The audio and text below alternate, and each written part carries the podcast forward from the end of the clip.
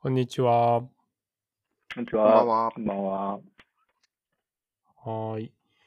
えっと、今日はですね、トシさんの論文が、えっと、ペディアトリックスに載ったということと、あの、トシさん PhD を無事終了したということでですね、その辺のお話を聞ければと思って、トシさんとイサムさんに聞いてます。お二人よろしくお願いします。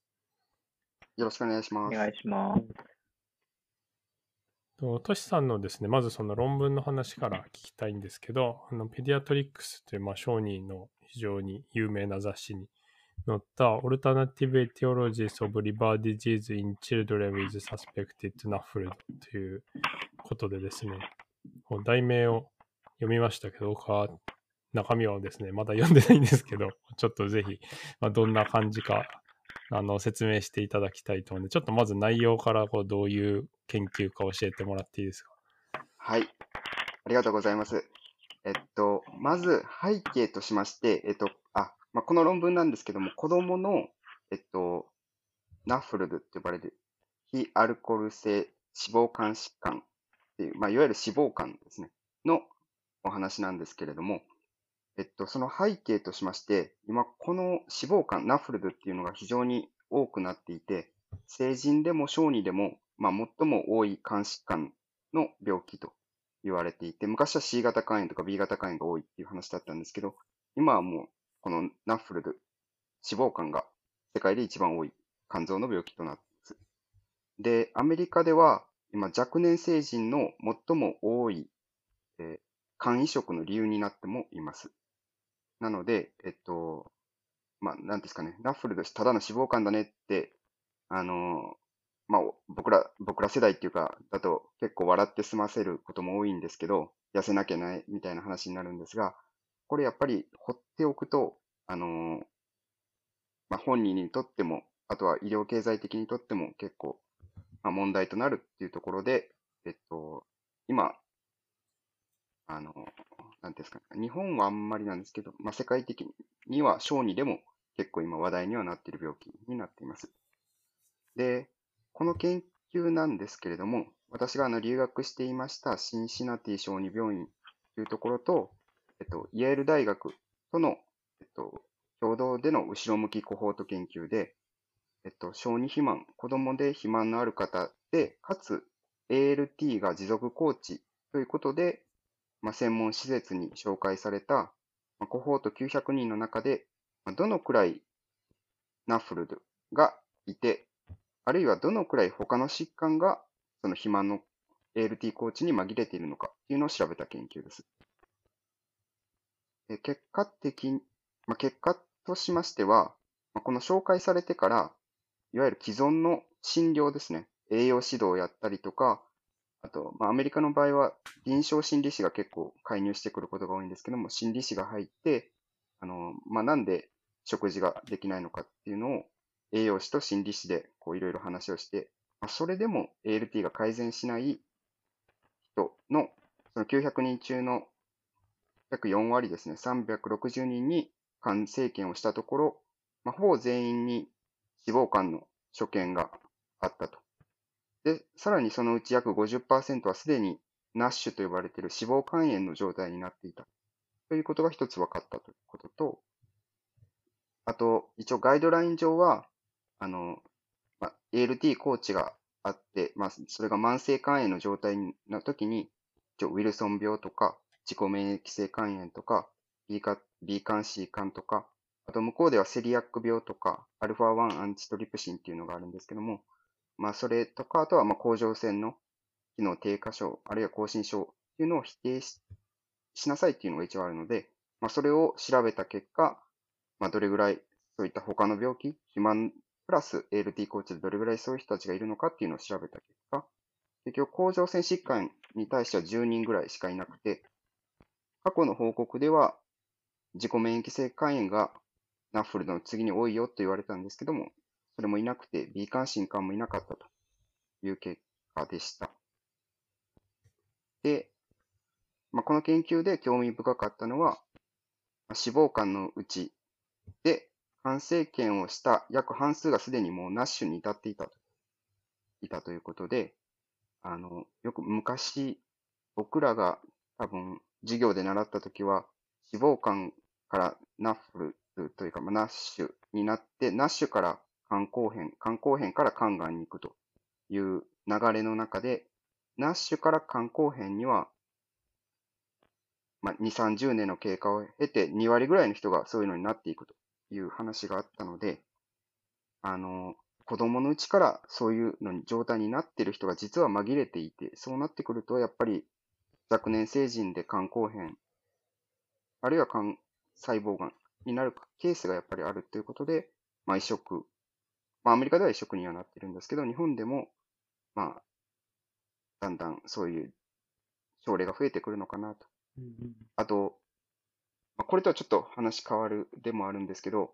自分が、まあ、こういったトランジションが必要な病気に興味が出てきたのは昔、すみません、何回か話したかもしれないんですけど、えっと、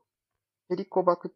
僕は小児消化器が専門なので、消化器内科で研修を勉強させてもらってたときに、えっと、若年胃がんですね、20代後半の女性の方で、えっと、ヘリコバクター陽性の胃がんで亡くなられた方がいたんですけども、その子は1歳の、1歳の子供を育ててて、まあ、妊娠とか育育児の中でお腹痛かったけど、まあ、あんまり検査もできなくて、まあ、子供を見なきゃいけないのでできなくて、で、まあ、来た時には内視鏡でもうすでにステージ4で、まあ、手遅れだったという症例があって、まあ、結局、ヘリコバクターピロリは、今の日本の現状では5歳未満の、えっと、家庭内感染すると。で、えっと、ずっと持ってる病気ということで、小児の病気でもあるかなと。そういった小児のうちに本当は見つけてあげて治療、あるいは介入していくことで防げる病気が承認消化器の中であるんじゃないかっていうところで、僕はこの脂肪肝とかは結構興味があって、日本でも、まあアメリカでもそうなんですけど、多分、ビガイズベターっていう認識が子供の頃にはあるかなと。体が大きい方がよりいい。小さいよりも大きい方がいいかなっていうところで、体が大きいと結構コロコロして可愛いし、特に4、5歳とかでも、まあ体が大きいと、まあまあ可愛いよねっていうところで多めに見ることがあると思うんですけども、その多めに見てるのをどんどん見過ごしていって、まあ10代になってきてだんだん太ってるけど、対応がしきれなくなって脂肪肝が成長していってっていうところで、まあやっぱり早期介入と継続的な診断が必要なのかなっていうのことが、まあこの経験を通して分かったっていうことですかね。はい、ありがとうございます。なるほど。なんかこう、そうですね。結構こう感染研する人ってこれぐらいいるもんなんですか？えっとですね、あの、これ、なかなか日本とはちょっと違う環境かだと思うんですけども、向こうはもう一応日本の大人のガイドラインでは、やっぱり慢性肝炎がずっと続いている症例に関しては、肝生検して、他の病気も紛れてるかもしれないので、やるっていうことにはなってはいるんですけど、あの、北米のガイドラインでは、もう大人と一緒でそういう形に書いていて、肝生検をすべきってなってはいます。で小児、日本の小児では、やはりそういうのはちょっとガイドラインもないし、結構、まあ難しいかなと思って肝生検は全身麻酔ですか？年齢によりますか？年齢によります。はい。大きい人だと、あの、アメリカの場合、日帰りです。ああ、なるほどですね。うん、ちっちゃい学童以下っていうか、幼児とかそんな感じは全満になるんですか？一応、はい、全満になってます。すね、はい。じゃあ、曲間っていうか、全間じゃないのに関しては学童の上の方、ティーンネイジャーぐらいみたいな雰囲気なんですか？そうですね。ああ、わかりました。はい、あとは少し研究も混じっていることがありまして、研究の場合は無料で、かつ、ウーバーとかで移動代も出るし、検査の時にお金もある程度もらえるっていう症例もあります。うん、うん、うん、うん。うん。感染圏が、あの、こんなに多いってのは、おそらくあれですよね。そのターシャリーだからっていうのがあるんですよね。もちろん。うん。はい。ですよね。あ、わかりました。あと、その、まあ、うがった質問に聞こえちゃうかもしれませんけど、人種の要因ってどんなふうに考えてますか？すなわち、あの、今回感じられたような、その、まあ、ナッシュであったり、ナフルズであったりっていう、疫学的な重要性っていうのが、こう、アジアンでどれぐらい適用可能かっていうことに関しては。えっと、これは、まあ、少し、ちょっと二通りの面があるんですけど、うん。一つは、アジア人、日本人って非常に脂肪肝が多いんですね。うん。えっと、WHO の、あの、なんていうんですかね、あの、脂肪、えっと、肥満の、えっと、国別のデータっていうのがあるんですけども、それで言うと日本人は肥満って5%未満うんっていう結果になるんですね。まあ、特に BMI があの25とか30で切るっていうところで違いが出てくるかもしれないんですけど、非常に日本人は肥満は少ないのに、脂肪肝に至っては人口の35%以上持ってるというところで、このデータはあのアメリカに結構近いデータになってはいるんです。うん。なので、アジア人というか、まあ、日本人自体は脂肪肝になりやすい体質があると。うん。いうところが前提にはあるんですけれども、アメリカ国内において、国内というか我々の研究では、アジア人での脂肪肝というのは非常に少なかったです。でそもそもまあ人口が少ないっていうのもあるんですけれども、あのやっぱり多いのはヒスパニックが多かったです。で、ここの問題は結構 SDH とも関わりがあるかもしれないんですけれども、あの、僕が、えっと、外来とかで接触させてもらったヒスパニックの人たちは、多くはお母さん、お父さんとも教育が小学校あるかどうかっていう人たちですね。小学校行ってない人たちも多かったです。なので、教育のまず格差があるっていうのと、あとは食べてる食事。まあ、これも教育にも関係するのかもしれないんですけど、食事っていうのが、えっと、セキュアされてないですね。食事がまず食べれてないか、あとはドネーションに偏っているっていうところで、どうしてもドネーションの食事っていうのは、あの、安くてカロリーの高いものになってくるので、まあ、その食事の問題っていうのもありそうでした。そういう関係でやっぱり貧困層っていうのが問題となっていて、で、これはまた別の研究で、えっと、アメリカの国勢調、まあ、調査のデータと、えっと、ZIP コードですね、住所のデータを、えっと、国税調査の中でも、教育レベルと保険の有無と収入のレベルとかを6つぐらいですかね。あのーそれを連続変数にこうなんか変える手法があるみたいで、うんある PhD の人が作った手法があるんですけども、それで、えっと、S、まあ、いわゆるそう SDH と小児のナッフルドの関係の研究をしたところ、あまりナッシュの、えっと、し重症度との差はなかったんですけれども、あのーいわゆる社会的に、経済的な環境が悪い家庭の家の子供のナッフルでは、早期、より年齢が早い時期、8歳未満から発生していることが多いというデータは出せることができましうんそれ、多分日本、なんで、先生の仮説だと、多分、じゃあ日本でも同じことが起こってるってことですよね。可能性があるってことですよね。おっしゃる通りだとは思うんですけど、日本の場合はですね、なんか、結構両極端で、うん。なんかあの、非常に痩せて、日本人の場合、ちょっとまた人種が違うのかもしれないですけどう、ん。差があるかもしれないですけど、例えば沖縄はあの日本で一番貧困の割合が多いと言われていますけれども、沖縄の人たちの肥満って、中学生とかはあんまり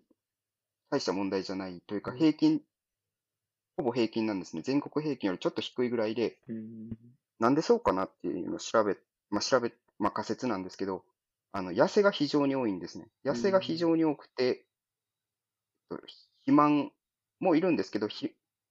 かなりの肥満っていうのはそんなに多くはないっていうところがあって、日本人の場合はもしかして肥満に行くよりも痩せの方に行ってるのかもしれないなと。うーん、なるほどですね。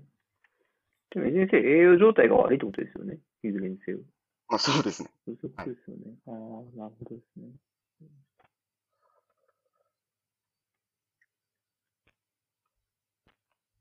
あとなんか言おうと思ったんですけど忘れちゃいました。えーっとですね。いやいや、大事なことだなとかって思って、それこそ、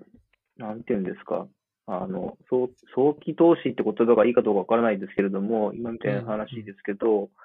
要するにそういう人たち、そういう子たちが、あの、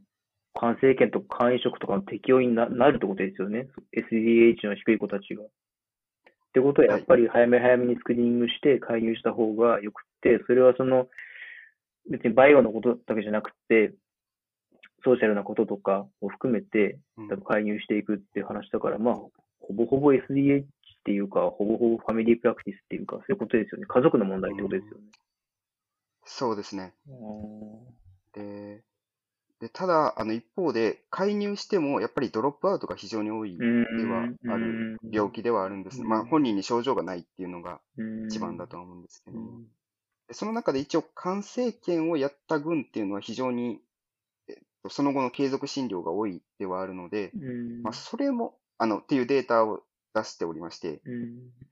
論文で。まあ、それもあってかもしれないですけど、肝生検を積極的にややりたいっていう、なんかドクター側の意見もあるではあうる。ん。でもその辺もいろんな行楽あってわけわかんないですよね。うそうですね。ん。まあでもそれは一個一個記述していくのが大事なんでしょうね、きっとね。うんあーいや、なんか、うがった見方で、それってなんか、アメアメリカだからじゃねって思ってたんですけど、全く、全く違うかもしれないってことが今、ショック、ショックっていうか、新しい学びでした。うんありがとうございます。はい。これってインクルージョンは、すいません、完成権した人なんだっけ？あ、そうか。えっと、はい ALT が高くて紹介された人っていうのがインクルージョンなんそうですね。一応全員ですね。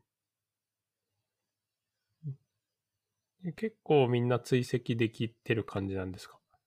途中で分かんなくなっちゃう人とかは、どれぐらいいるんでしたっけ？えっと、ドロップアウトは一応なしでう考えています。というのも、こっちの、あの、なんですかね、えっと、結構マスターレ、マスターを持ってるレベルの助手さんというか、データ収集家っていうのが非常に多くて、MPH か、あるいは Master of Administration っていう人たちが、あの、かなり徹底的に追求というか、そのドロップアウトした人たちにもなんとか来てもらうってことで、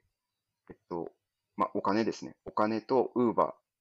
ーで、足がない人が多いので、それでもう釣ってる感じですね。で、来てもらってる。あるいは電話で全て対応してる。そうですよね。これなんかみんな診断とかもわかある程度ね、ついてるっていう感じですもんね。すそうです。すごいですよね。まあ、なんで、レトロだけど、多分、ほぼ前向きと同じような質のデータが取れているから、多分ここまでの論文になるんでしょうね。データセットの質が高いっていう判断を多分、査読の過程でされたんでしょうね。うん、だから、すごく変な言い方をすると、だから二施設のレトロなので、うん。そうですよね。でもこれだけの感じになってるということはそういうことなんでしょうね。そうですね。うん。ただなんか今回、あの、ま、書かせてもらったんですけど、査読者が一人だけだったんですね。おピピディアトリックスの副編集長のみあしか見てなくてその人の雰囲気、雰囲気じゃないかな。まあ、ちゃんと見てくれてると思うんですけど、その人が全部、はい、ここをこうしたらいいっていうのを、なんか全部書いてくれて、あるいは、まあ、ここはどうなってるのとはもちろん聞いてるんですけど、うん。あまり統計的なこととかは全然追求されなくて、うん。なんか概念とかか、うん、どうどのように取得、習得、データを習得したかとか、うん。うん、だから、まあ、書きましたけど、あの、他の雑誌とかやったら6人とか結構査読されることもあったんですけど、なんか、なんで一番僕が通った中で、まあ、最も高いやつなんです。インファ、インパクトファクターが高いんですけど。なんで一人で全部決まったんかな、みたいな。いやだから、ハマったんじゃないですか。要するに、その、そう、は、はまったんでしょうね。アソシエイトエディターが、もう何が何でもこれは大事だと思ったんでしょうね。うん。で、まあ、自分の責任に通すだから、まあハマったんでしょうね。そうですね。いや、ね、いいことですよね。で多分それはそれでそうですね。運が良かったのは、この人、 Nationwide っていう、まあ、はいはい、あ、はい。アメリカの子供病院でも結構トップレベルのとこの、えっと、 Division of Primary Care Pediatrics っていうの、とこのヘッドなんですね。なんで、多分、そういった community pediatrics とかプライマリー・ケア領域の小児科で、なんかやっぱ興味があったんでしょうね、この人。っていう、いい編集長にあ、編集長というか編集者に当たったっていうのも大きかったかもしだから多分その方からしてみたら多分来た来たこれみたいな感じだったと思うんですよ。れ なんで、いや、あの、いや、いいことですよね。そうやって新しい概念って生まれていくっていうか、生まれるっていうか、あの、なんていうんですか。周知されていくっていうか、啓蒙されていくもんだと思うので、うん。いいですよね。ファン、多分ファンディングもこれ取れてるからちゃんと多分、ちゃんとした研究だなっていうふうに思ってもらえたっていうのもあると思いますし、ああ、なるほど。その辺で多分、うんはい。その、聞きたいのは、いや僕、あの、アメリカにいたことないので聞きたいんですけど、その、はい。米国の研究者とか小児科医がペディアトリックスに通るっていうのは、ど、どんな風な認識をされるんですか、すなんて言うんですか？あの、僕らが、例えば小児科学会雑誌に通るのとは違いますよね。えっとですね、そこが僕もちょっと 少しショックだったんですけど、はいはい。僕の中では非常に嬉しかったんですが、はははあのー、ボスとかはう、ん。やっぱり彼らの中では gastroenterology か hepatology なんですよ。なるほど、なるほど、なるほど、なるほど。うんなるほど、なるほど。だから、ピ Pediatrics は、あの、いわゆる、まあ、 Journal of Pediatrics とか、そこら辺と一緒レベルの感じで、多分見てるはず。ではあるんですけど。まあ、ただ、自分の直接のボス自体は、なんかいろんな論文を Pediatrics に今5個、5、6個出してて、全部リジェクトされてた中で、これが初めてだったんで、多分嬉しいはずではあるんですけど、多分彼女もフェローの時に、ヘパトロジーって多分インパクトファクター15ぐらいのところに通してもらってて、彼女はシシックキッズでトレーニングしてるんですけど、まだ結構40代前半ぐらいで結構優秀な、なんですけど、多分僕に対して、初めとかはもうヘパトロジーとかガスガストロに絶対通すわよみたいなのをいろんな論文で言ってくれたんですけど、結局なんかどれも、まあ、そこレベルには全然いかなくて、多分彼女的には僕に対して無給で言ってたので、まあ、あの向こうとしては無給で言ってたので、2年間で、多分、ピーディアトリックスで終わらせてごめんなさいみたいなのがちょっと気持ちがあった感じではあるかな。なるほど。そういう感じなんですね。うんまあ、でも、うんまあ、でも。あ、でもわかりました。はいはい。うん、いやいやどんな感じなのかなと思って、そうでそういう、そういうふうに捉える人も、まあ、まあいるということですよね。うん。それがどれぐらいの頻度でそう思ってる人いるかとか、本当にみんなそうかわかんないけど、そういうふうに考える方もいらっしゃるっていうことです。まあ、たたまあ、言ったら、多分僕が言ってたところが、多分全米でもトップ3に入る多分施設だったからっていうのもあるし、ちょっと専門すぎるので、だと思うんですけど、僕は全然とっても嬉しかっいや、僕、ねあの、日本人で、ここ最近でピアトリックス取ったのって、この論文とあと数本しか知らないので、た。うん。多分、あの、まあ、に日本人っていうこのくくりがいいのかどうかわかりませんけれども、まあ、誇るべきことかなっていうふうにまあ思うんですよね。ああいや、本当に素晴らしいことかなっていうふうに思うので、まあ、これは、だから、なんていうんですか。大谷翔平レベルのことなんじゃないですか。ありがとうございます。松山、松山秀樹レベルのことなんじゃないかと僕は思ってるんですけど。はいはい。ただあれかもしれない。僕同じ施設に、あの、同じ部門に、武部先生とかもいらっしゃるんですよね。あの、天才の、天才って言ったらわかる。で、彼らが、まあ言ったら横の部門でネイチャーとかを、とかサイエンスをバンバン出してはいって、で、まあそれと同じくくりで見られてる可能性もあるというか、かうん彼らはまあベーシックなのであれなんですけど、あのーただ彼もディビジョン・オブ・ガストロエンテロジーって同じクリニカルの部門の中に所属してるので、まあそういうところもあるのかもしれない。うん、あ、なるほど。じゃあ、病院としてそういう、こう、部門の中っていうか、その中で、こう、競争意識でもないですけど、そういうのがあって、まあ、まあ、切磋琢磨してるような文化の中で、ペディアトリックスの位置づけみたいなところが決まってたっていうふうに考えるのはいいかもしれないですそう、そうですね。ね。はい、はい。まあ、でも視点をこうちょっと話せば別にすごいことかなっていうふうに思うので、うん。はい僕だからその、日本、この前、数年前だ、数年前僕が留学中になんか日本から出たペディアトリックスのやつが、それはもうガチガチの RCT でしたけどね。あ、熱性痙攣それってあの、の、ひら、あ、ですよね。平方のやつですね、ですよね。熱性痙攣に、あ、違う、熱ある人に、あの、アセタミノフをあらかじめ、あの、投与すると、熱性痙攣を予防できるかみたいな、まあ、すごくいいいい研究なんですけど、ガチガチの RCT を組んで、ビアティクス、ビアティクス等ってすごいなっていうふうな状況の中で、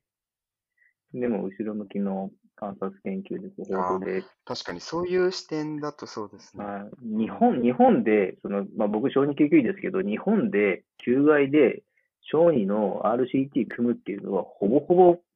ものすごい、こんな、こんチャレンジングなことなんですよ。ね。うん。だから、あれはその、うん。よくやったなっていうか、できたなっていうふうなことに、僕らは結構、あの、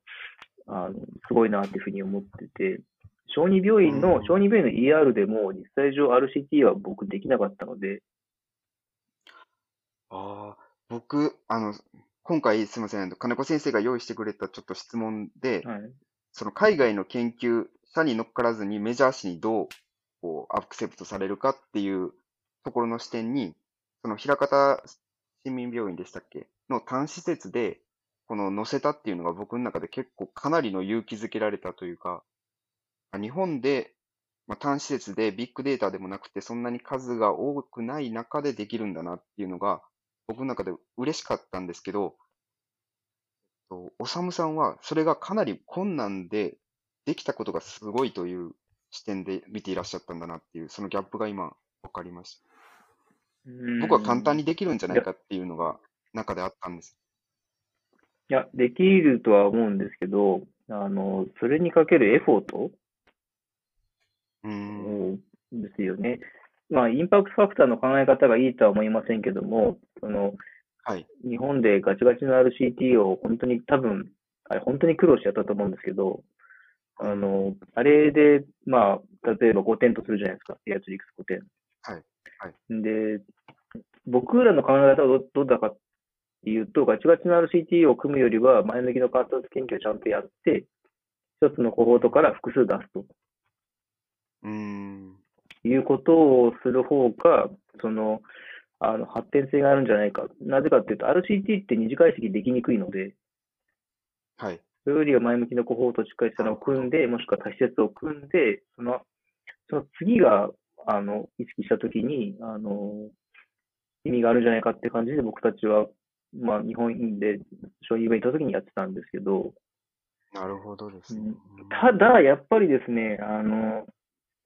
前向きのコホートの論文とかやっぱ出してみると、あの、いわゆる海外メジャー誌に出してみると、それって日本じゃんとか、あの、ん。ジェネラエラズビリティは一般化可能性はあるんかいとか、うん。あの、まあ一番ひどいのはそれは北米では適用できんみたいな、北米この雑誌別にアメリカンジャーナルなんとかじゃないのに、普通のなんか一単語のなんとかって雑誌なのに別にアメリカの雑誌じゃないのにアメリカで適用できるとか言われちゃったりとかして、なんかこう、何なんだろうなって思ったりとかしたっていう経験は過去結構あって、なるほど。う。ん、そう考えると、あの、まあ、あの、実際上、その、海外の研究者と一緒に著者で共通で名前を並べると、まあ、手っ取り早いっていう方がいいのかわかりませんけれども、あの、なんていうのかな。通りやすさ、いろんな意味でですね、それ研究体制がいいとか、研究質が高いとか、いろんなことをか合わせて考えても、通りやすさやっぱりあるのかなっていうふうに思った。うんなんでかって査読の過程で、なんかそれって日本のじゃんとか言われちゃうと、要するに、著者の名前みんな日本人だからですね。そうですね。まあ、それがどん、どんな、うーん、日本人だけの名前でやっていくのが、うーん、難しい面もあるのかなっていうふうに、えー思いながら今いろいろ考えてるところですね。うん。